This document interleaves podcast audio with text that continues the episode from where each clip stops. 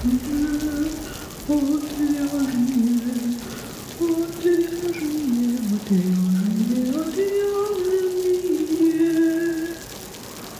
шоу «Отвяжные». Привет, в эфире «Отвяжные» подкаст о вязании. Этот подкаст является частью проекта «Не без дела» о творческих людях, создающих крутые штуки своими руками. Я Марина. А я Оксана. И сегодня мы снова будем наслаждаться ремонтом у наших соседей.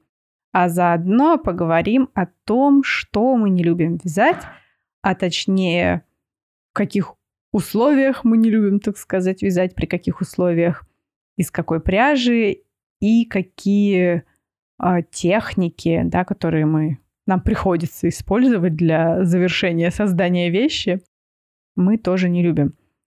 И, как обычно, сначала я напоминаю о том, что вы можете нас поддержать. Если вы все еще этого не сделали, то проходите на сайт, помогайте нам материально, покупайте открытки, покупайте инструкции по вязанию и заходите в магазин «Хобби Идея». Там по промокоду «Карт» можно получить 5 наших открыток при покупке пряжи на сумму от 3000 рублей.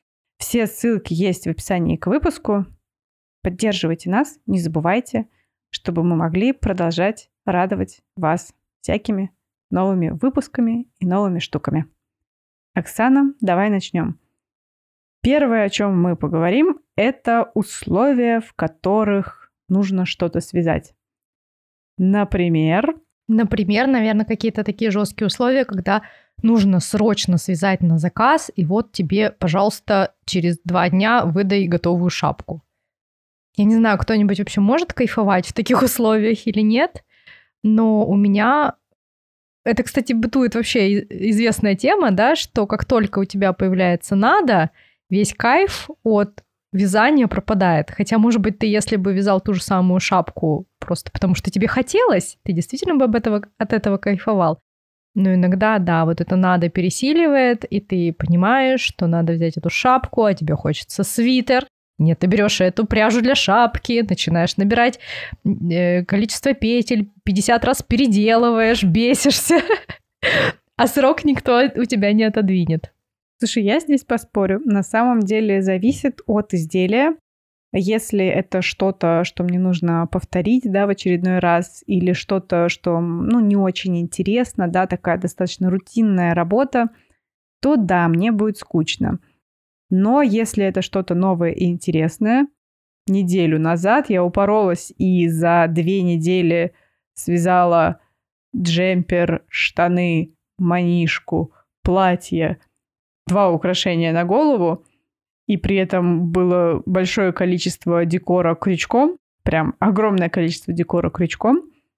Ну, как бы, да, это было сложно, это был жесткий ограниченный срок, но это было нереально интересно.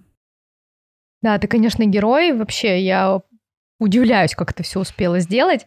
Наверное, я больше а, беру такой пример, знаешь, вот когда ты вяжешь больше в кайф для себя, угу. и вдруг поступил какой-то неожиданный заказ. То есть это не твоя основная работа, а вроде ты иногда зака- зарабатываешь вязанием, и когда ты к этому не относишься совсем как к работе, да, а ты все равно к этому относишься делу как больше как хобби, но иногда зарабатываешь. И вот, может быть, вот в такие моменты возникает вот это вот нежелание вязать ту шапку, которую тебе не хочется, а хочется вязать свитер для себя. Можно я тебе дам совет? Давай. Непрошенный. Оксан, поставь цену в два раза выше на эту шапку. Ну, как бы, знаешь, ты просто как бы...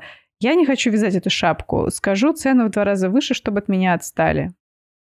Тут немножко э, не в тему совет, потому что, Марин, ты же знаешь, что сейчас я на заказ уже не вяжу, вот, но э, я действительно проходила через эти этапы, и я до сих пор иногда слышу от девчонок, которые вяжут вот такие вот э, вещи, да, когда они говорят ровно теми же словами, какими говорила я, и я понимаю, что это абсолютно частая ситуация, и может быть когда-нибудь я все-таки начну снова вязать на заказ или на продажу, и я обязательно вот этим советом Марининым воспользуюсь. И если правда у вас возникают такие же ситуации, такие же мысли, да, добавляйте цену, цените себя, цените свой ручной труд и обязательно не относитесь э, к вот этому вязанию именно как хобби, и что типа, ну ладно, чуть-чуть заработок приносит.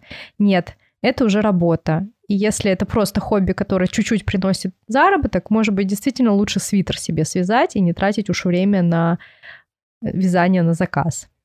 Слушайте, ну даже если на самом деле это и заработок, а, ну что мешает как бы повысить цену, если вам не нравится вязать это изделие, если вы хотите уйти от него, да, к следующим изделиям, уже более продвинутым, или которые просто для вас более новые и больше нравятся, но поставьте вы на старые вещи цену выше.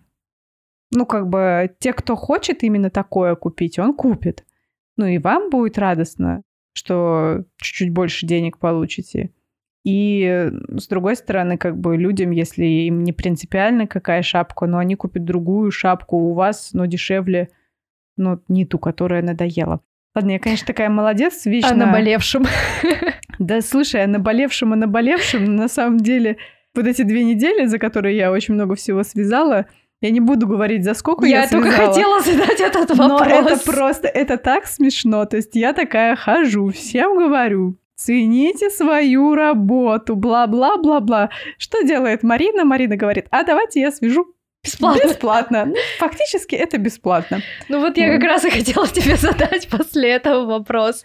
Как ты свой суперсрочный заказ оценила? Это очень смешно. А, я думала, почему я так сделала. И кажется, меня смутила фраза «арт-проект». И вот это вот, знаешь, в голове, что, а, ну, привычка, во-первых, за заказчика оценивать э, его деньги, да, ну, ты просто говоришь сумма, которая устраивает тебя, да, и потом, э, если что, ничего не мешает снизить эту сумму. Просто как бы... Я, я даже не знаю, какие тут могут быть оправдания. Здесь не может быть оправданий. Я облажалась, просто обосралась вот так. Вот, ну, это очень смешно. Просто, ну, ну, как бы зато я поняла, я очень хорошо поняла. Пятый раз поняла. Из-за этого заказа я действительно очень много получила, и это какой-то невероятный опыт, и я попробовала техническую документацию сама составить. Ну, это прикольно, мне понравилось. Э, много всего узнала, но обосралась конкретно с ценой. Ладно, спишем это на опыт. И что в следующий раз ты будешь умнее. Я каждый раз себе такое говорила. Я, я тоже надеюсь, что в следующий раз я буду умнее. Но, но это было очень смешно, да, всех учить, поучать, и потом в итоге самой да. Самой облажаться. Причем как бы буквально неделю назад я подняла цены на все свои готовые вещи, да, и тут ко мне приходит заказ, и надо 50 рублей. Это, кстати, типичная характеристика людей, которые чаще всего советуют. Да, я теперь тоже в этой категории. Да, советовать всегда проще, чем делать на самом деле так, как вы советуете. Ладно, Вернемся к теме. Вернемся к теме. Ну давай, раз тебя смутила тема по поводу того, что сложно вязать на заказ, иногда бывают ситуации, когда нужно связать срочно, но пусть это не заказ. Вот у меня такая ситуация бывает часто перед Новым годом. Я к своему сожалению, уже практически приучила всех, что я дарю носки. Раньше никто не носил эти шерстяные носки, Теперь же все понимают, насколько это круто носить носки. Оксана же носки вяжет, и вяжет их к Новому году. И все эти носки теперь ждут, зараза. Не, я на самом деле очень люблю Новый год и подарки дарить люблю. Так вот. И э, несмотря на то, что в этом году я старалась подготовиться к Новому году заранее, я всю осень вязала носки. Я так много вязала носков, что этих носков меня уже просто тошнило. Правда. Но я понимала, что если я вот сейчас не довяжу эту, зараза, последнюю пару, я нафиг все брошу и никогда ее не свяжу. И вот я последнюю пару, правда, вязала просто уже как не знаю что. Вот, но тем не менее, да, у меня практически за осень были связаны все подарки. Я не вязала эти носки, как в прошлом году, просто в панике в последнюю ночь, практически перед тем, как нужно было дарить эти носки. Но последние пары мне дались достаточно сложно. Слушай, я в этом смысле гораздо проще отношусь. Ну, во-первых, я не люблю дарить подарки к сроку. И если мы там договорились, что я подарю что-то вязаное, то, скорее всего, я подарю это либо сильно заранее, да, либо сильно поздно. Но как бы сильно поздно... Так, подожди, сильно... Сильно заранее — это все равно, что сильно поздно к прошлой дате. Класс. Ну, в целом, типа в день рождения не попала, да, попала в какой-то другой момент. Ну, как бы я отпустила эту ситуацию. Ну, никто же не умрет, если я не подарю вовремя. Ну, ничего не случится. Тем более подарки, ну, как мне кажется, подарки не в срок, они более неожиданные, более а, приятные, потому что, ну, грубо говоря, к Новому году ты получаешь много подарков. А 15 января ты не получаешь много подарков. Оправдывайся. Не, Марина абсолютно верно опять говорит, я склонна с ней соглашаться. У меня есть одна большая проблема, я мега ответственный человек, и эта ответственность, она зачастую мне очень сильно мешает.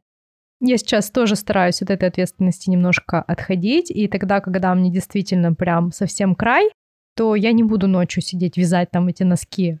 Хотя года три назад я могла бы и так делать, Сейчас я, может быть, немножко преувеличиваю там тему с носками с последней парой, но в любом случае, да, я ответственная. Если я решила, что я за осень свяжу там 13 пар, то я буду стараться э, вязать 13 пар.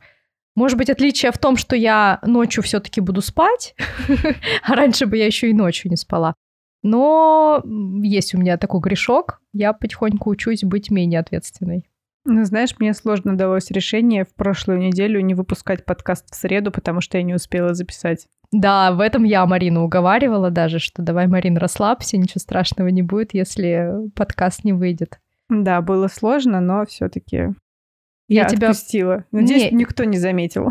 Не, на самом деле, это не для этого. Я, для тебя... я тебя очень тогда в тот момент понимала. Я понимала, почему ты как бы не можешь согласиться не записывать. То есть ну, это, знаешь, это какой-то даже вот график, которого ты придерживаешься, и когда ты от него отходишь, ну, прям... Ладно, продолжим. Меня еще, знаешь, вот а наоборот расслабляет, когда нет четких сроков. Но при этом э, я точно должна сделать вещь. Ну, э, например, бартер, да? Я договорилась, мне оказали какую-то услугу, я в ответ должна что-то связать. Вот я поняла, что больше я так делать вообще не хочу. А что значит расслабляют? То есть как бы ты вроде понимаешь, что тебе надо, жестких сроков нет, и это висит, и тебя бесит. Да, вот да, да. Я постоянно нахожу что-то что более срочное, что мне нужно делать. Постоянно откладываю. А, плюс человека четких сроков нету, да, я не вижу, что мне вот надо точно к этому числу.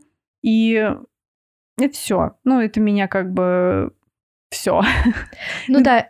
Ну, еще получается, человек а, знакомый, и э, я не могу как бы ему сказать, что вот я там через три недели отдам, да, потому что я знаю, что если я не отдам через три недели, мне никто ничего не скажет.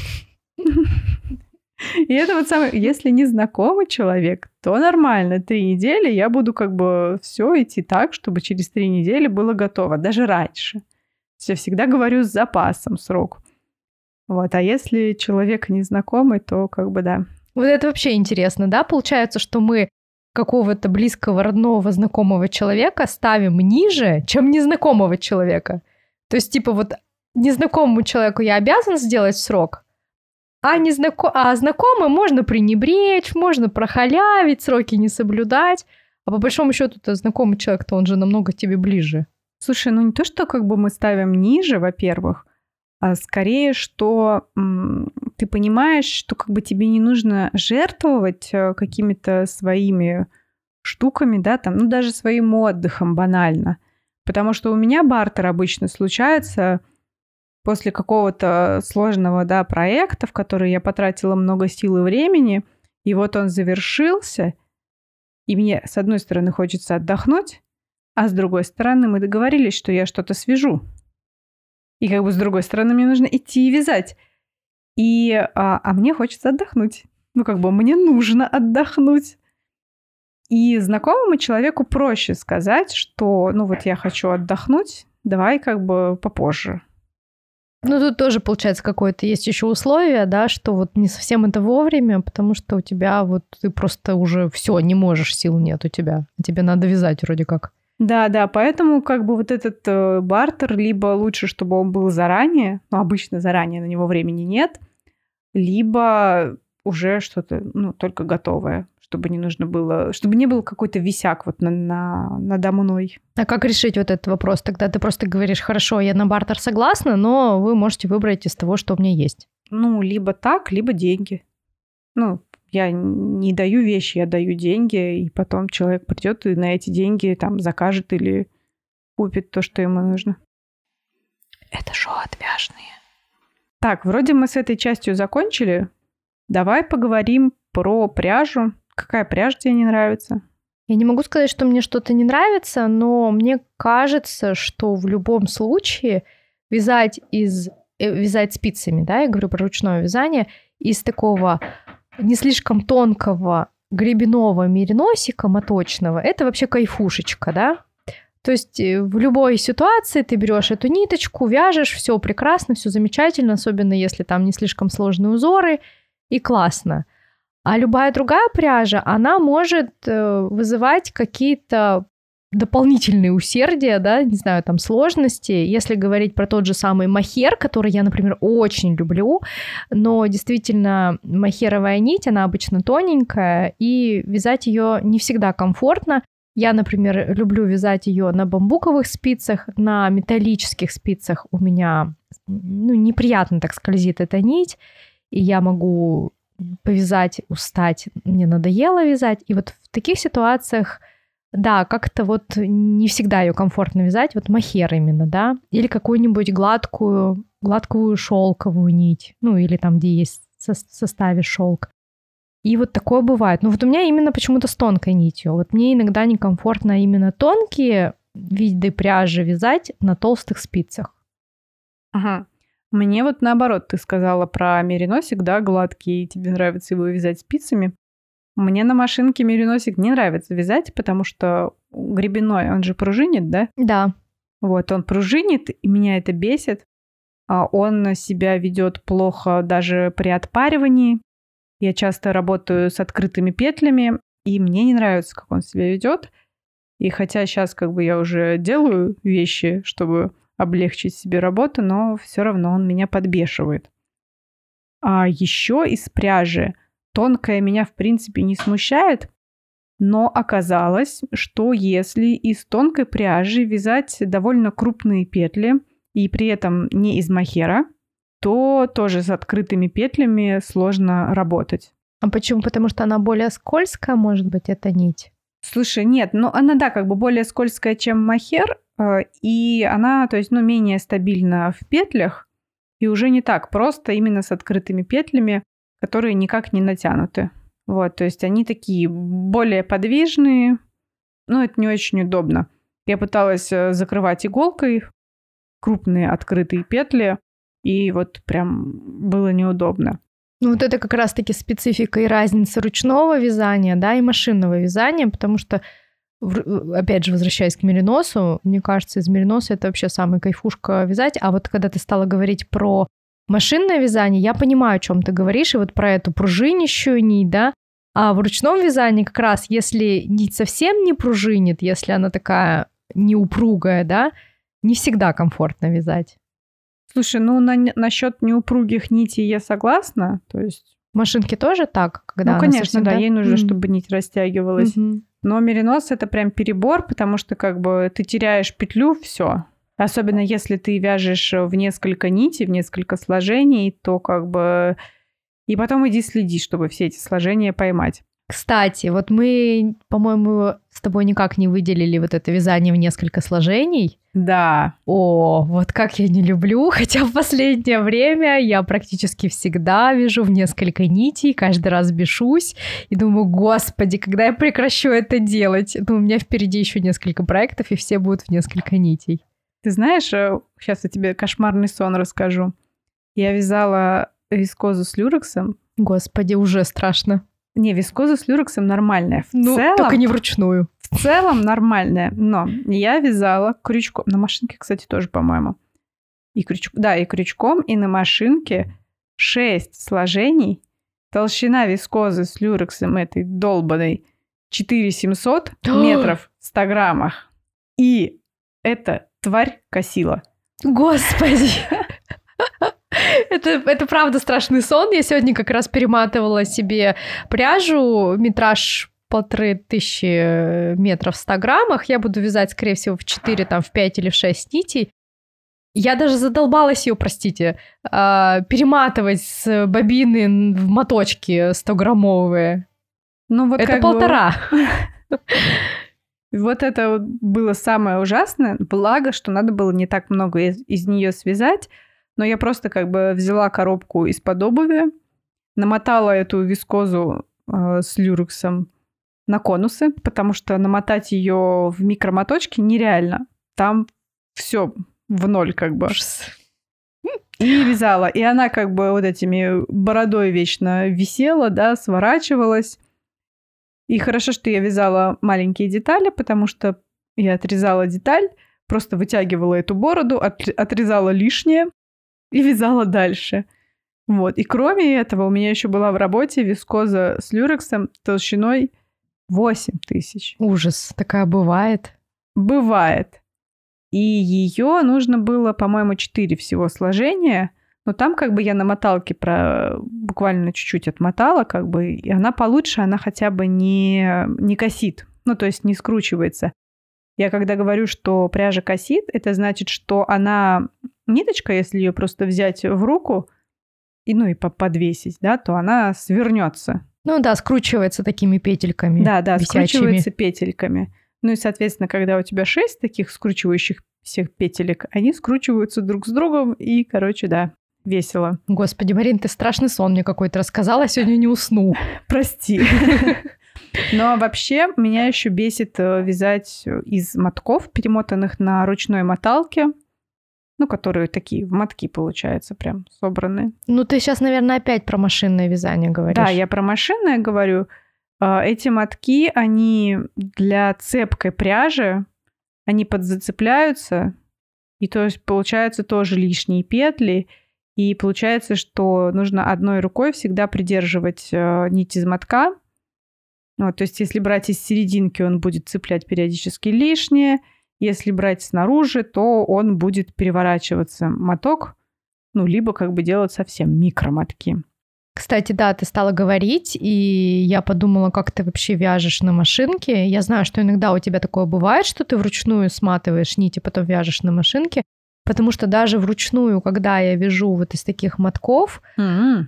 они ну, вот как ты говоришь, из центра подцепляет нити. Иногда это бывает вообще узелок какой-нибудь. Uh-huh, uh-huh. Вот, и это ужасно, потому что, вот опять же, да, я в последнее время очень часто вяжу из тонкой пряжи в несколько сложений. Зачастую это бобинная пряжа, которую я перематываю в моточки. Сразу вяжу из середины, из э, как-то снаружи, да, угу.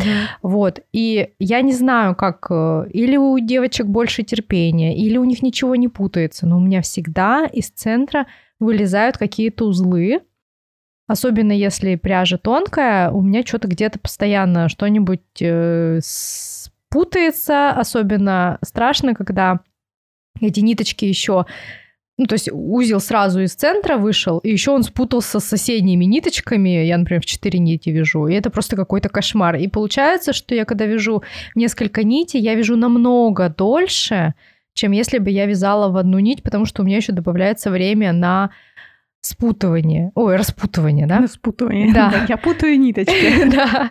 Но опять же, все мои недовольства, почему же я все-таки все равно вяжу в несколько нитей, потому что очень часто бывает, что составы классные вот у этих тонких нитей, и вы просто, если будете покупать там в моточках эту же пряжу, в толстеньких, там, в толстой нити, вы заплатите там в 5-10 раз дороже, чем вот эту бобинку тонкую, поэтому... Ну, Еще и стоковую. Да, да, да, да. И поэтому я вот терплю, вяжу, матерюсь. Но вяжу. плевался, но продолжал жрать кактус. Именно так. Жена, я в этом смысле как бы стараюсь э, всегда разматывать в магазине. Бывают какие-то исключения, как сейчас, да, когда мне нужно было много э, цветов вискозы с люрексом для мелких элементов.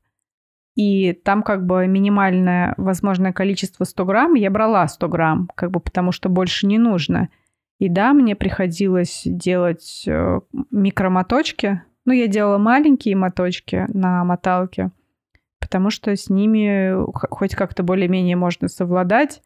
И то одна из всех этих вискоз с люрексом просто вот этот настоящий кошмарный сон, mm-hmm. он даже хуже, чем а, та тонкая вискоза, которая косила. А, во-первых, по цвету эта пряжа золотая, реально золотая. На нее смотришь, она реально золото. Mm-hmm. И это нить вискоза, которая плотно-плотно обмотана люрексом. Она самая скользкая из того, что у меня было.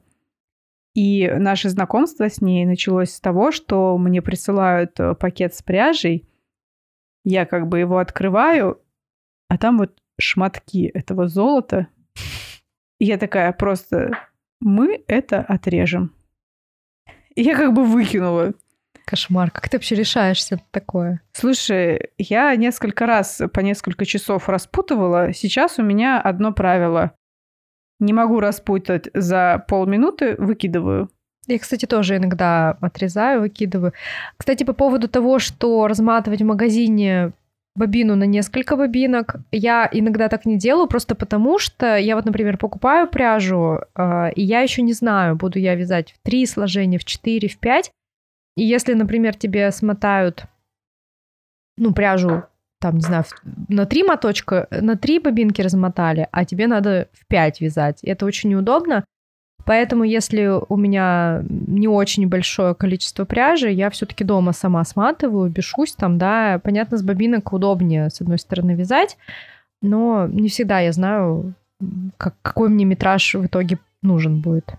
Слушай, ну я в этом смысле как бы с машинкой проще, потому что я могу прикинуть более-менее, какой мне нужен метраж итоговый. И э, если пряжи много, ну, я обычно все-таки беру много, если это на изделие, то я беру с большим запасом. И тут я как бы плюс один.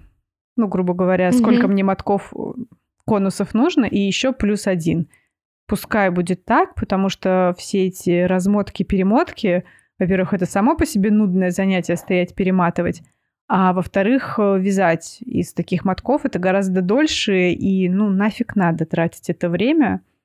Точно так же, как и тратить время потом на распутывание этих мотков. Проще это все нафиг выкинуть ну да, я с тобой согласна. Видишь, я беру в пример э, пряжу, которую я покупала для шапки. Ну это да, это, да, конечно, в таком есть, количестве да, я да, бы да. тоже. И еще плюс ко всему, что я сейчас на пряжной диете, я стараюсь не покупать э, впрок, да, пряжи, то есть я прям покупаю, если мне надо 300 грамм, то я покупаю 300 грамм. Вот. А если бы я, например, покупала ну, на джемпер, да, и мне бы предложили размотать на конусы, я бы, наверное, все-таки размотала на конусы и, да, сделала бы плюс один, как ты говоришь. Давай к следующему большому разделу по техникам, по обработке. А, кстати, мы не сказали именно про сами изделия. Есть какие-то изделия, которые тебя прям бесит вязать? Слушай, наверное, те, которые меня бесит вязать, я и не вяжу. Ну, я не знаю, у меня нет такого прям... Ну, как, я, например, не очень люблю шарфы вязать. Шарфы. И так и так можно, Марин. Я смотрела. Опачки. Вот это вот душе. Да. А, так вот, а, я не люблю вязать шарфы, потому что это обычно монотонное и долгое вязание. Марина уже тут порывается меня исправить, держится как может. А, но, тем не менее, я... Мне нравится, как они выглядят. Мне нравятся вот именно шерстяные аксессуары вязаные, теплые. Поэтому я себя мотивирую как могу, стараюсь не ставить себе очень коротких сроков для того, чтобы его довязать.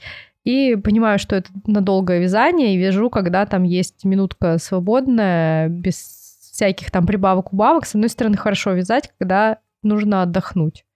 Я с тобой согласна насчет долгого монотонного. На машинке меня тоже бесит, когда там типа тысяча рядов прямо или что-то такое. Это, конечно, перебор, с одной стороны. А с другой стороны, когда в каждом втором ряду тебе нужно делать какие-то убавки, прибавки или еще что-нибудь, меня тоже бесит. Согласна. Вот, но, возможно, меня просто бесит вязать. Сейчас придем к выводу в конце выпуска. Вообще мы бе... Нам... нас бесит вязать, если что. Да. А вообще меня мне не нравится слишком плотное вязание. Вот прям Вот это раздражает. Причем ты сама, мне кажется, любишь плотно вязать очень. Ну, во-первых, машинная на бытовой вязальной машине чуть-чуть плотнее все-таки будет, чем на ручное. На ручное. Ну вот сколько ты мне не показывала образцов, ты всегда вяжешь несколько образцов и всегда выбираешь самый плотный. Ну, это, опять-таки, из моего опыта, что ручное вязание, оно, ну, люди, которые вяжут вручную, они ждут от машинки более слабого полотна, чем я. Ну, может быть, может быть. Ну, из того, что я вот общалась, э, обычно так. Люди, которые э, не вяжут вручную, которые работали только с тканью, они ждут э, нереальной плотности от, mm. от такого вязания, mm-hmm, которое невозможно Разные получить. ожидания. Да, да, да. Ну вот как-то я такую mm. тенденцию я заметила. Это шоу отвяжные. Ладно, давай про технологии обработки, которые могут использоваться. Давай, что ты не любишь? А у тебя тут написано про обработку горловины, проймы. А, дело в том, что это вообще мое самое нелюбимое. То есть, если взять вот а, что ты не любишь вязать, вот я сразу первое, что мне приходит в голову, это горловина. Вот горловина — это просто самое жестячное мое нелюбимое. Я прекрасно понимаю, что обработка, она зачастую делает вид всему изделию. То есть я спокойно могу отнестись к каким-то более, там, каким-то более менее кривым петлям, да, я спокойно к ним отношусь. Но я считаю, что обработка горловины, планок, они должны быть всегда очень хорошо сделаны. Ну, это мое мнение. Но именно обработка горловины, планок, там, да, это всегда такая кропотливая работа, и косякнуть и сделать некрасиво проще простого. И вот я не люблю вот эту кропотливую работу, когда ты ее делаешь, а потом получается некрасиво. То есть я, видимо, когда приступаю к этому, я уже ожидаю, что может быть косяки, мне, может быть, снова надо будет переделывать. Ну и, не знаю, я, например, мне нравится, как выглядит ложная кетлевка, но ее же делать вообще ужасно. Ну, то есть, когда ты делала когда-нибудь ложную кетлевку вручную? Не помню. А что такое ложная кетлевка? Когда ты просто по цепочкой воздушных петель пришиваешь? Нет. А как? А, суть в том, что тебе надо создать как бы такой кармашек. Вот у тебя есть полотно, например, а, переда. Поняла, да. Да, и тебе Тогда нужно этот, этот перед, да, ну там рукава и спинки э, положить в кармашек условно, да, и ты создаешь вот этот карман из э, полурезинки. То есть тебе нужно сначала набрать петли так, чтобы у тебя петли формировались и по одной, и по второй стороне uh-huh. полотна. Вот это самое неприятное. То есть ты набираешь петли на, допол- на одну спицу, на вторую спицу, потом вяжешь полурезинкой. То есть это все такое, знаешь, с одной стороны ты вяжешь, Главное, чтобы петельки не слетели с другой спицы. Когда ты набираешь эти петли, главное, чтобы петельки не, не слетели с спицы. Надо еще набрать все ровненько, чтобы по переду это все красиво смотрелось, чтобы не было никаких лишних дырочек. Вот это вот все, да. И, в общем, нужно прям такой контроль серьезный. И вот опять же, да, о чем я говорила, что ты сидишь, мучаешься, целый день создаешь эту ложную кетлевку, а потом получается, что где-то у тебя создалась дырочка на полотне, и даже если ты ниточку подтягиваешь, эта дырка все равно светится, прям не знаю как кто. И тебе приходится это распускать и делать все заново. Знаешь, когда у меня лишняя дырочка, если все-таки просачивается, я обычно беру новую ниточку и исправляю ситуацию. Ну, то есть э, прохожу еще раз по вот этой вот э, петле, которая слишком вытянулась, и подтягиваю. Слушай, если может быть плотное вязание, да, и тонкая нить, возможно, это спасает. А когда ниточка потолще, даже если, например, вяжешь на спицах 3,5 или 4, то это будет заметно, мне кажется. Располовинить нить? Не знаю. Ну, короче, я обычно такие вещи распускаю, я не стараюсь там где-то с изнанки подвязать, петельку создать или еще что-то. Не знаю, может, я не права, я не говорю, что это правильно, но меня прям коробит. То есть сколько я не оставляла таких моментов и думала, господи, я никогда на это не обращу внимания.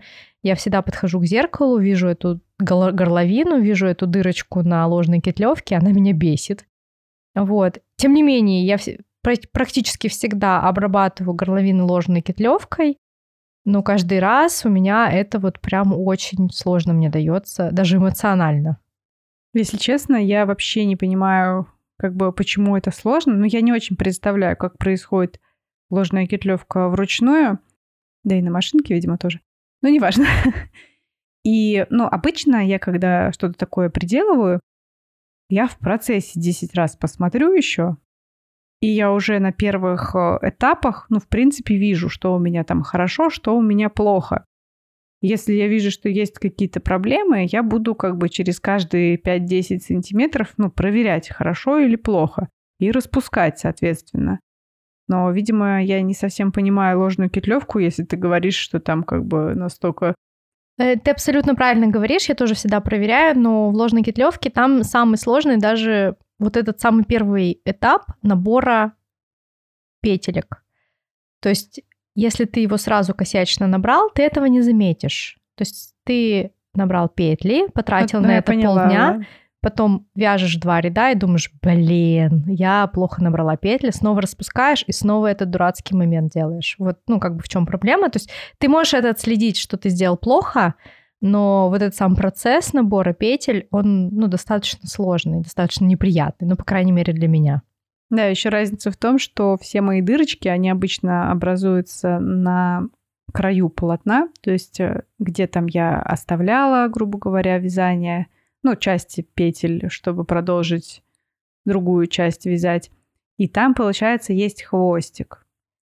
Я даже заранее как бы стараюсь в местах, где я вижу, что вытягиваются петли, я стараюсь, чтобы там остался хвостик, и этим хвостиком я как раз-таки смогу исправить ситуацию с вытянутыми петлями.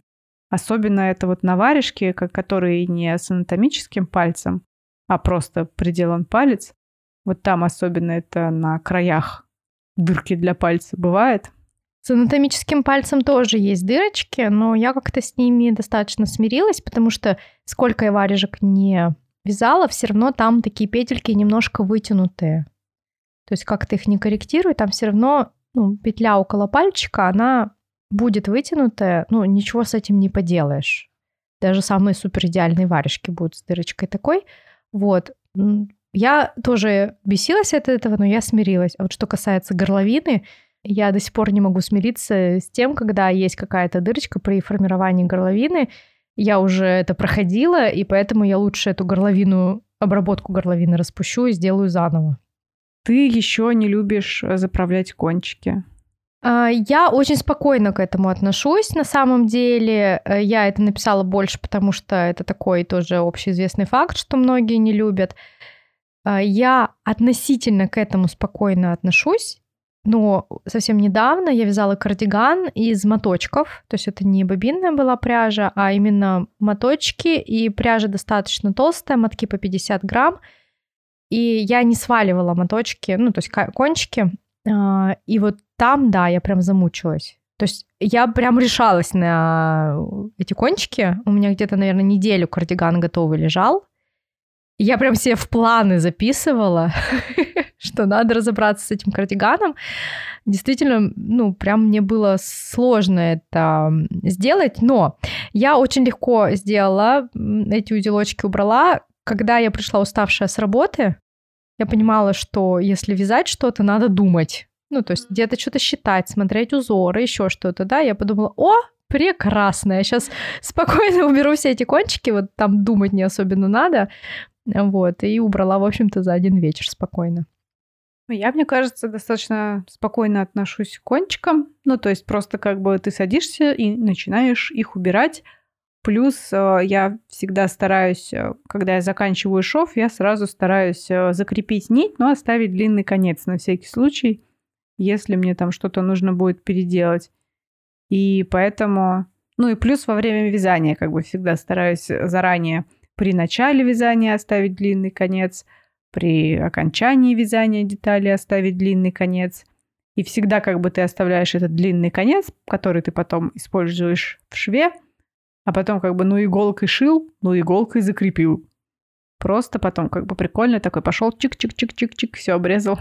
Кстати, да, я вот сейчас, когда вяжу носки, а, когда вяжешь носки, особенно если используется несколько цветов пряжи в одних носках, то действительно формируется несколько кончиков по ходу вязания.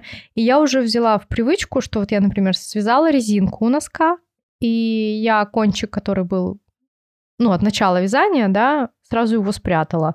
Довязала носок, закрыла мысок вот этой ниточкой, да, стянула петли и тут же спрятала. То есть у меня получается, что я э, на тот момент, когда довязываю второй носок, я вяжу по отдельности носки, не два сразу, не остается их просто постирать. То есть у меня mm-hmm. нет вот этого этапа, что вот я два носка связала, сейчас надо у одного связа- э, убрать кончики, у другого убрать кончики, только потом стирать.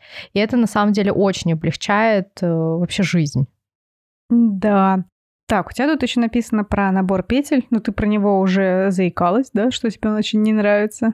Не то, что не нравится, но я стараюсь набирать петли, когда я со свежим умом, да, то есть если я пришла, опять же, уставшая с работы, то я вряд ли буду набирать петли, особенно если там, не знаю, надо 500 петель набрать, такое бывает. А если там на носочке 40 штук там петелек или там 60, то я еще могу решиться, но тоже не очень люблю. Потому что обычно вот почему-то, когда уставшая, и особенно когда набор петель не обычный, не длинный хвост, такой на другой, то я 500 раз переделываю, где-то пересчитаю 10 раз не так. В общем, вот ну, такое занятие не самое, не самое любимое, скажем так. Кстати, набор петель — это такой прям показатель. Мне бывают дни, когда я подхожу к машинке, а, начинаю вязать, да, и такая, что-то не так пошло с набором петель или там с вязанием, где-то забыла что-то рычаги какие-то включить, где-то забыла выдвинуть иглы или еще что-нибудь сделать. И вот после как бы третьего раза подряд на начале вязания, если идет что-то не так, я понимаю, сегодня мы не вяжем. Да, это нужно, кстати, очень хорошо отслеживать эти моменты. Иногда действительно надо отложить. Надо себе сказать, сегодня мы не вяжем. Если вам жалко терять время, мне кажется, всегда есть такие вещи, которые вот опять же, или спрятать кончики, пуговки пришить, там, я не знаю, постирать какие-то вещи. О, вот стирать мне, кстати, не нравится, меня бесит. И всегда как бы ты такой только намазал руки кремом, особенно зимой, довязал, спрятал кончики и понимаешь, а теперь нужно стирать. А, а почему бы не намазать кремом еще раз после стирки? Ну, бесит, что ты как бы ты только намазал, только такой насладился. Идешь стирать, у тебя опять... Во-первых, я как бы замачиваю, да, там еще проходит, ну, минут 20-30. И ты все это время, получается, сидишь э, с сухими руками. Им еще плохо от того, что ты их повозюкал в мыле и в воде. И поэтому, да, вот стирать мне не нравится, стирать и раскладывать.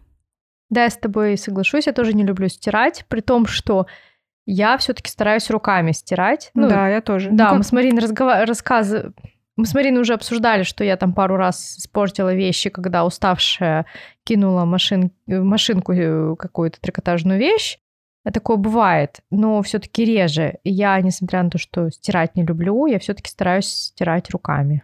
Ну, это само собой, как бы как минимум замочить, как минимум а, постирать, ну, поболтыхать, да, руками, а там ополаскивать э, тоже, скорее всего, руками, а вот отжимать, возможно, уже в машинке, если сильно большая вещь, и у меня тупо сил не хватит. Ну, есть кто совсем, видимо, не любит стирать, потому что я очень многих знаю, кто, и, кто стирает в машинке, в принципе. Слушай, ну мне обычно всегда страшно, особенно если вещь заказ, да, и ты такой, блин, в машинку ее пихаешь, и если у тебя не хватит пряжи на вторую такую вещь, или времени не хватит, или, в принципе, там было много всего сделано, и очень стрёмно пихать в машинку, поэтому я как бы такие штуки стараюсь все равно руками даже отжимать, но только если как бы там 400-500 грамм весит вещь, тогда я понимаю, что, ну нет, руками не вариант. Mm-hmm. Так, давай дальше. Нужно уже закругляться. Ты говорила, что тебе не нравятся пуговицы, молнии. Я в этом смысле проще, я просто их не использую. Ну, кстати, молнии я тоже практически не использую. Мне кажется, можно по пальцам пересчитать, когда использовала молнии, то есть старалась делегировать. То есть я вообще, мне кажется, никогда в жизни молнию в трикотажное изделие не сшивала, э, не вшивала. Но я это оправдываю тем, что я в принципе не шью. То есть я не знаю, что со мной не так, но шить для меня это вообще самое страшное. Что касается шить вот одежду, да, да, я сшиваю изделия, детали изделия, то есть я люблю сшивные, я не всегда вяжу, далеко не всегда вяжу без швов. А, ну вот пуговки, понятно, что я могу пришить, в принципе, ничего сложного в этом нет, но я все равно там их очень долго перешиваю, потому что я могу их на разном расстоянии пришить, потом морщится полотно. А вот что касается молнии, это вот вообще нет. То есть мне очень сейчас нравятся вот эти модные свитеры, да, наверное, и манишки с молниями. Мне очень нравится, как они выглядят но не знаю, вот моя нелюбовь к, к шиванию молнии пересили, переселя, пересиливает, как правильно, пересиливает мою любовь к этим свитерам. Ничего не могу сказать, я вот просто как бы не люблю лишний раз напрягаться, поэтому... А сходить в магазин за молнией — это как бы лишний раз напрягаться. Я предпочитаю не выходить лишний раз в магазин. Вот я даже уже эти резинки в пояс для там юбки или для штанов. Я даже их уже на Алиэкспрессе заказываю. Да? Ой, на Алиэкспрессе, на Озоне. Вроде бы. Я не помню. А, нет, это не их. Это я ткань для подкладки в шапку. Я заказывала на Озоне. Как прекрасна у нас жизнь сейчас. Ну да. Ну, как бы я понимаю, что это единоразовая акция, и да, я там переплачу но я точно так же потрачу дофига времени, чтобы сходить в магазин ради одного этого кусочка ткани. Да ты на транспорт столько же потратишь. Ну, как бы да. На транспорт, на парковку и так далее. Мне проще, чтобы эту ткань принесли мне домой, и это будет то же самое время. Угу. Так, давай дальше. У тебя тут написано швы. Ты не любишь швы? Господи, как много всего я не люблю. Ну, опять же, я не могу сказать, что я прям не люблю, но мне намного больше нравится просто процесс вязания, чем процесс сшивания. Опять же, потому что нужно больше внимания уделять этому. Иногда шов не получается, не сразу получается. Иногда бывают какие-то косяки. Вот эти переделывания я очень не люблю. Но опять же, потому что вот я не кайфую от этого процесса, и нужно большое внимание. Ну, короче, вот э, я бы, наверное, больше любила, например, э, бесшовное вязание, но мне по конструктиву, вот лично для меня, мне больше нравятся сшивные изделия. Я очень часто сшивные все-таки вяжу. И я пересиливаю себя, я шью, но по моему характеру, наверное, мне бы лучше бесшовное вязание использовать чаще. Слушай, я вообще спокойна к швам. Плюс э, швы — это как бы возможность как раз-таки вот это вот сесть э, под пледик с вязанием, грубо говоря, да, креслице за сериальчиком. Ну да, потому что ты лишена этого, пока, пока ты вяжешь на машинке. Да, да, да. И хотя из-за того, что я вяжу на машинке, швов гораздо больше, и они гораздо, так сказать, длиннее, и не знаю, как это даже назвать. Ну, там петельки чаще, да, и получается все равно шов длиннее, тебе больше раз нужно продеть туда-сюда. Поэтому в этом смысле к швам у меня никаких вопросов нет. Мне они даже нравятся.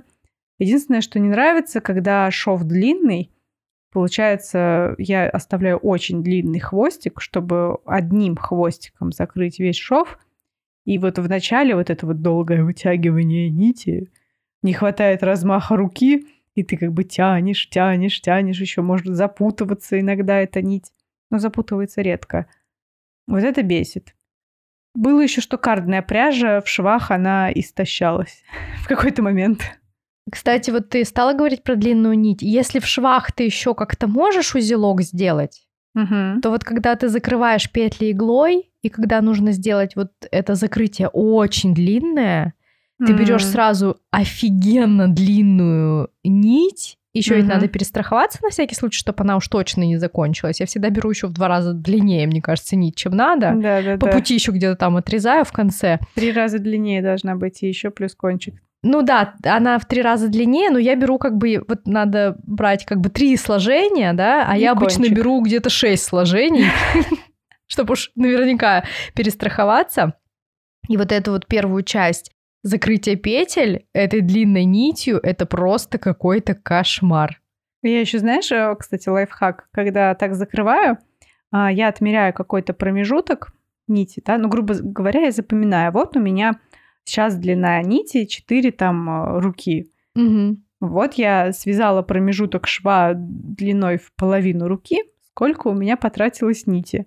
Такая, а, столько-то. Значит, мне достаточно такой-то длины, значит, вот такой кусочек я отрежу.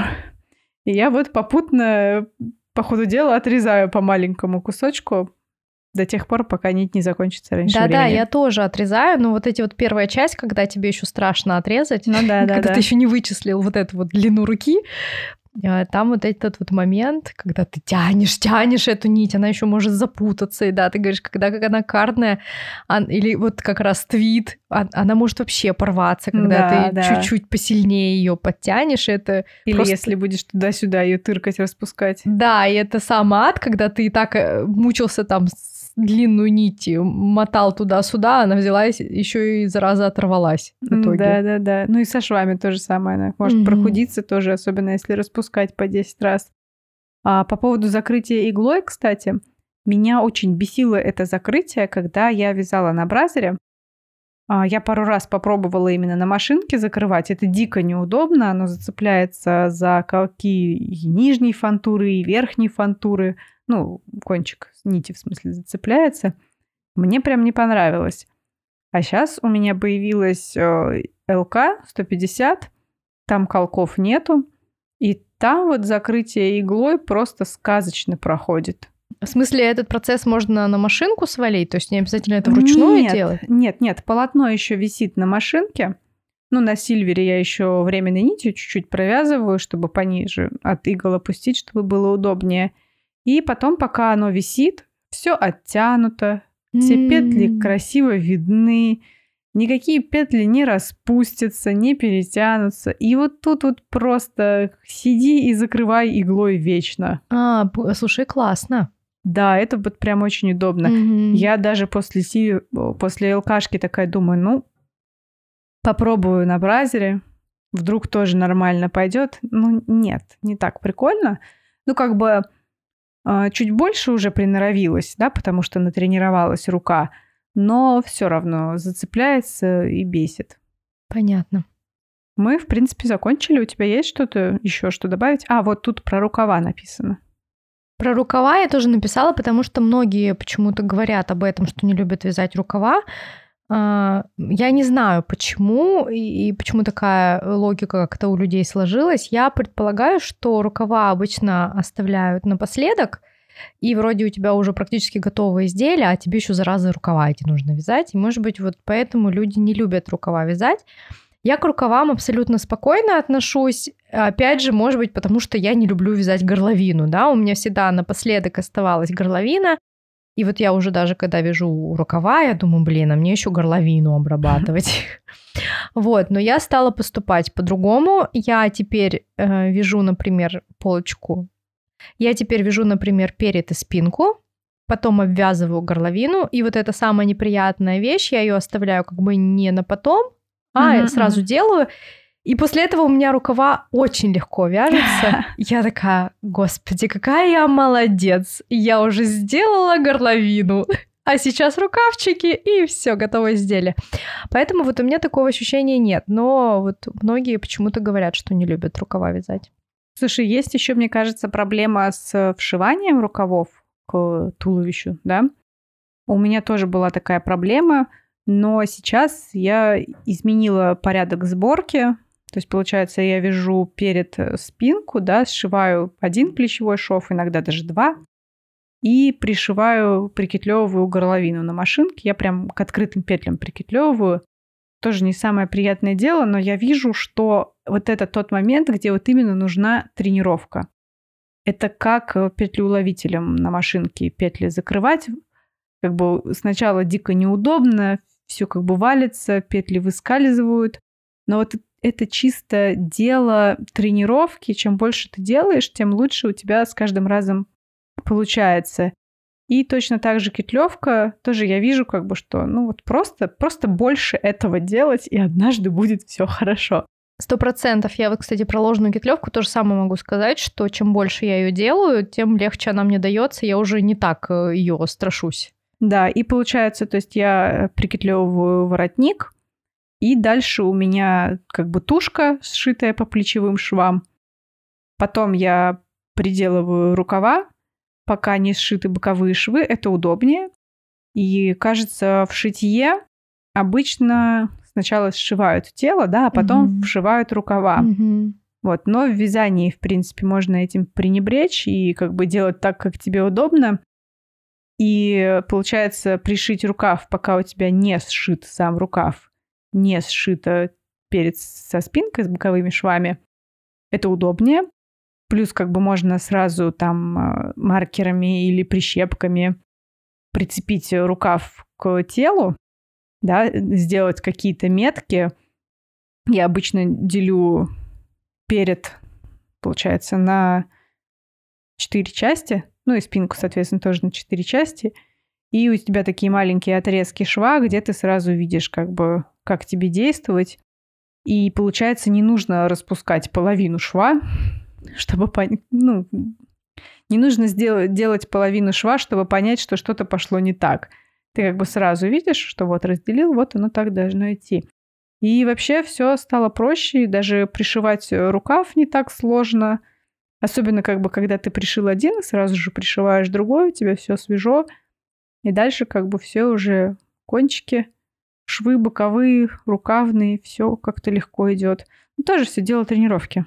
Мне кажется, тут у нас с тобой примеры, может быть, не совсем э, для всех очевидные, потому что мы с тобой все-таки говорим про сшивные изделия, а сейчас очень многие вяжут без швов. И если вязать, например, регланом сверху, да, или там погоном сверху, то получается, ты как раз связал уже горловину, mm-hmm. э, связал кокетку, отвязал тело, да, и вот это вот последнее, когда тебе ну, нужно связать рукава. Вот, не терпится кажется, уже, да? Уже не терпится, да, у тебя еще рукава. Я думаю, вот это вот в таком случае действительно, наверное, рукава не самая любимая задача, потому что вот уже, да, уже вот, вот он готовый этот свитер перед тобой, а там рукава еще не готовы. Потому что нужно вязать снизу вверх. Тогда ты как бы у тебя уже все части связаны, и потом вот ты просто довязываешь кокетку. Тогда мы возвращаемся к моей нелюбимой горловине. Ой, все. А так как бы у тебя резинка снизу.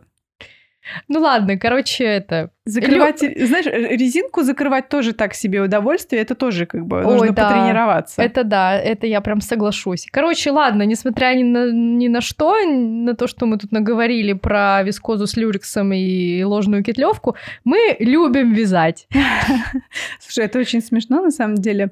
Я тут недавно закрывала резинку и такая думаю, а что у меня так хорошо получается? Я такая, реально хорошо получается. Ровно, красиво все. А как это так? В какой момент это произошло? И почему не надо переделывать? Да, да, да. Ну да, это же есть закон. Скольки там количество часов? 10 тысяч часов, когда ты делаешь какое-то дело 10 тысяч часов, ты становишься профессионалом. Я не знаю, но я, мне кажется, не так часто закрываю резинку иглой. Я всегда а, даже для горловины я всегда вяжу, а, ну, то есть вяжу горловину от шеи, или как это назвать Сверху. Господи?